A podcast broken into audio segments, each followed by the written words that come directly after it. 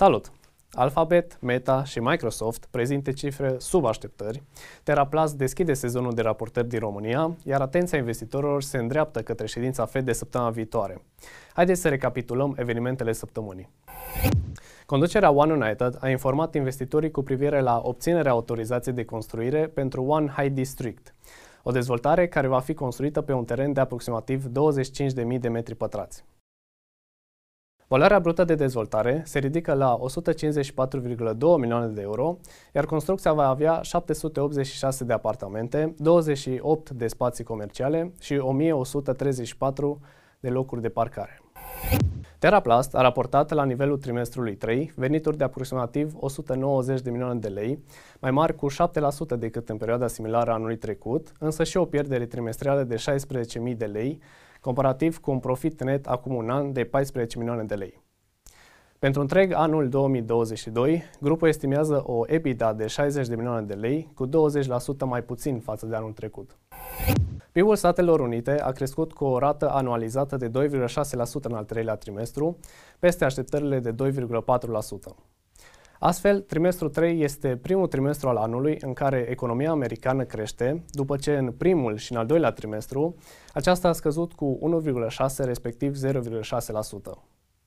Evoluția s-a datorat în mare parte reducerii deficitului comercial, dar și a creșterii cheltuielilor de consum și cheltuielilor guvernamentale. UBS a raportat un profit net de 1,7 miliarde de dolari pentru al treilea trimestru al anului, ușor peste așteptările analiștilor, banca elvețiană invocând însă un mediu provocator.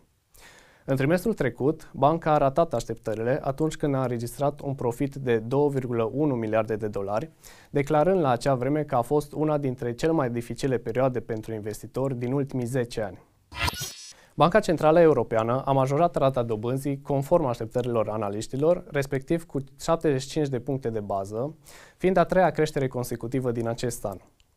În plus, banca a anunțat că modifică termenii și condițiile operațiunilor sale de refinanțare pe termen lung, un instrument care oferă băncilor europene condiții atractive de împrumut.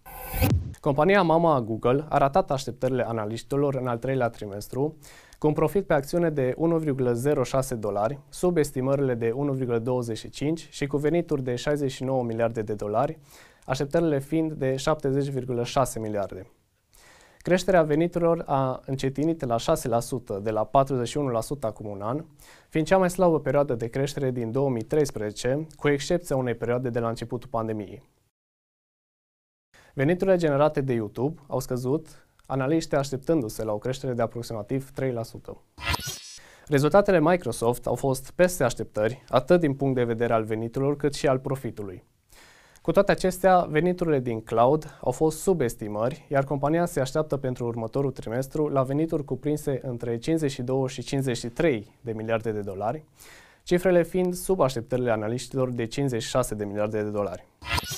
Meta a depășit așteptările de venituri, dar le-a ratat pe cele ale profitului, raportând un profit pe acțiune de 1,64 dolari, comparativ cu așteptările de 1,89 de dolari.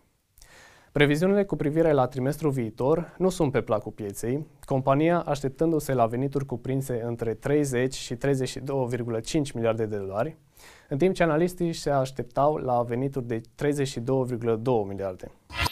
Credit Suisse a raportat o pierdere trimestrală cu mult peste estimările analiștilor, anunțând de asemenea o amplă revizuire strategică. Pierderea băncii a fost de 4 miliarde de franci elvețieni, analiștii estimând o pierdere de 568 de milioane. Dinamica veniturilor diviziei de investment banking, pierderile legate de afacerile din Rusia și costurile cu litigiile băncii s-au numărat printre motivele acestui rezultat dezamăgitor. Săptămâna viitoare va fi o săptămână importantă pentru piețele americane și nu numai. Piața se așteaptă la o creștere de 75 de puncte de bază din partea Fed la următoarea ședință de politică monetară, însă va urmări și comentariile făcute de președintele Fed. De asemenea, la finalul săptămânii va fi publicat și raportul locurilor de muncă din SUA, analiștii așteptându-se la o rată a șomajului de 3,6% pentru luna octombrie. În data de 2-3 noiembrie va avea loc un eveniment organizat de Business Days, unde vor fi dezbătute soluții și metode prin care companiile de succes din România se adaptează la noua realitate și cum se pregătesc să facă față noilor provocări. Înscrierile se pot face pe site-ul evenimentului până pe data de 31 octombrie, iar pentru comunitatea Goldring, organizatorii oferă un cod de reducere pe care îl găsiți în descrierea videoclipului. Pe site-ul nostru regăsiți o nouă analiză tehnică, de această dată asupra companiei Sigma Lithium, companie canadiană de dezvoltare minieră. Pentru a vizualiza prețul țintă și recomandarea, accesați linkul din descriere. Acestea fiind spuse, vă așteptăm și săptămâna viitoare pentru a afla principalele trenduri ale săptămânii. Nu uitați să dați like, share și subscribe, dar nu în ultimul rând să dați valoare informațiilor prezentate astăzi. Până data viitoare, investiți inteligent!